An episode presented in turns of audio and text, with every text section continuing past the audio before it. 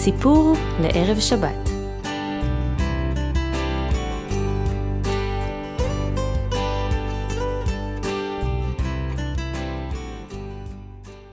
שלום, אני הדס מהסטיף חג ישראלי.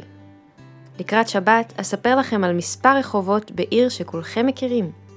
אתם בטח תוהים, למה בכלל מעניין לדבר על רחובות? האזינו וגלו. מי יודע מהם השלבים בתכנון בית?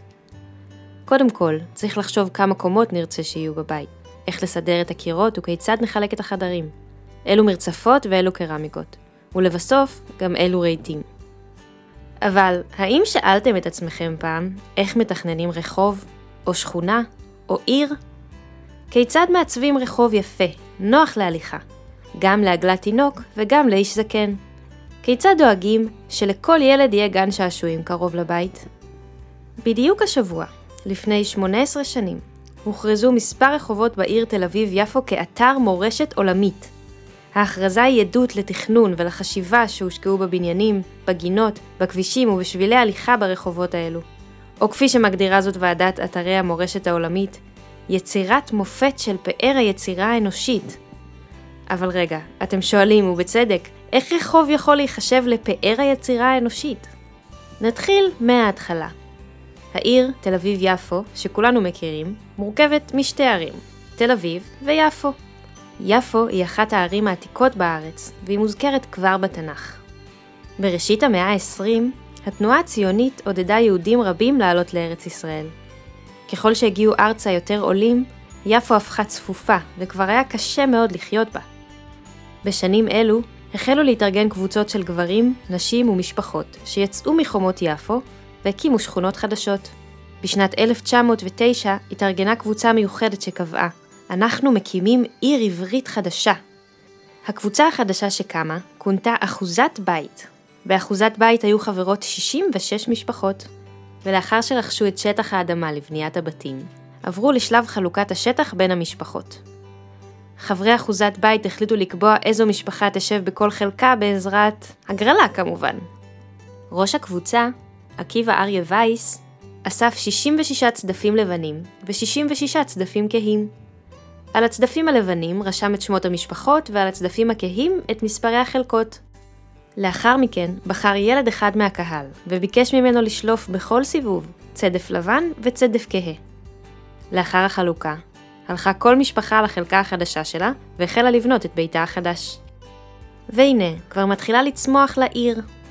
פה שכונה, שם שכונה, ובאיזשהו שלב הבינו חברי מועצת העיר שאם לא יעצרו לרגע ויתכננו באופן מסודר, העיר תהיה מאוד מבולגנת.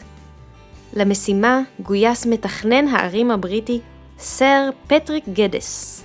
כן, שמעתם נכון, ישנו מקצוע המכונה תכנון ערים, סר פטריק גדס היה מתכנן ערים חדשני ומוערך. הוא קידם רעיון לתכנן את העיר כך שתהיה מוקפת בשטחים פתוחים וירוקים, והבניינים בה יהיו נמוכים, כך שהאוויר יישאר נקי. לאחר מותו של גדס ותרומתו הגדולה לעיצוב העיר, החליף אותו איש בשם יעקב בן סירה. בן סירה הביא עמו לתל אביב סגנון אדריכלות בינלאומי המכונה באו-האוס. בפעם הבאה שתטיילו בתל אביב ותראו בניינים בני שתיים או שלוש קומות, עם מרפסות עגולות, מכוסים לחלוטין בטיח לבן, דעו לכם, אלו בנייני הבאו-האוס המפורסמים. השילוב של רעיונותיו של גדס וסגנון הבאו-האוס העניקו לאזורים האלו בתל אביב את השם העיר הלבנה, וזה גם שמו של אתר המורשת העולמית. השם היפה והאווירה הטובה שהייתה בעיר עוררו השראה במשוררים וסופרים שכתבו באהבה לעיר הצעירה. גם נעמי שמר, המשוררת המפורסמת, כלת פרס ישראל, כתבה על העיר הלבנה.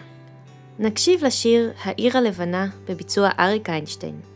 השיר נכתב בשנת 1958, אבל בעיניי הוא מתאר גם את תל אביב של היום. מצד אחד, כלילה כמו קצף, מצד שני, עייפה בסוף כל יום מסחר. מצד שלישי, כשמגיע הערב היא שוב מוארת ושמחה. לאחר השיר, אציע שאלה לשאול יחד במשפחה.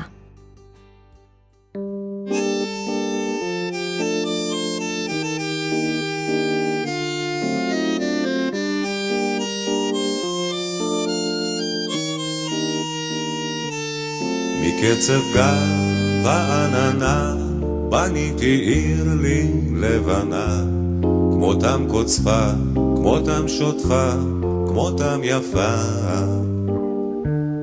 אם בוקר צח, חלון נפקח, ואת ילדה צופה בו כך, כמו יונה הנכונה לי מעופה.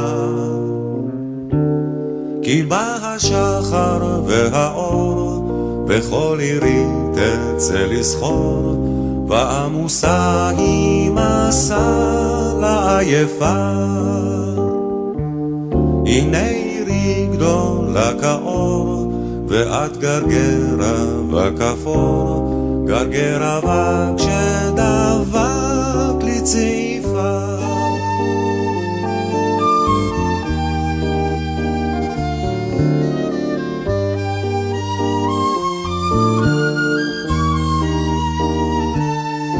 מקצב גל ועננה, בניתי עיר לי לבנה. כמותם קוצפה, כמותם שוטפה, כמותם יפה. עם ערב רך, חלון נפקח, ואת ילדה צופה בו כך, כמו מלכה המחכה לאלופה. כי בא הלילה השחור, הרימו ארץ זכור זכור, ואורותיה רביד לך על צבא. הנה עירי גדולה כלב, והיא ארמונה הכפר, וילדתי בו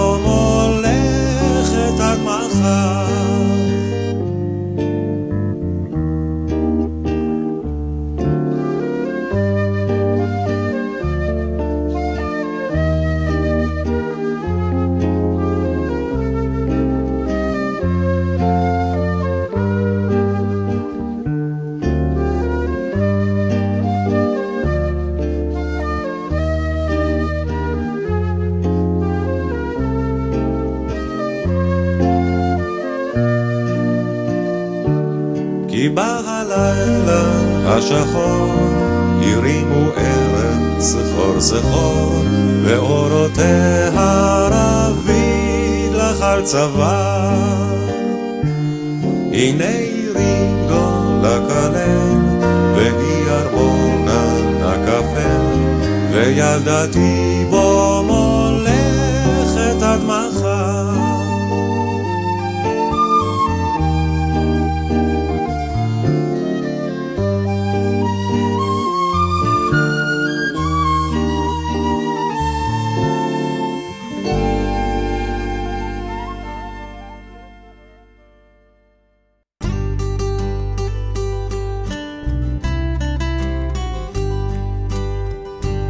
שאלה פתוחה לשבת במשפחה.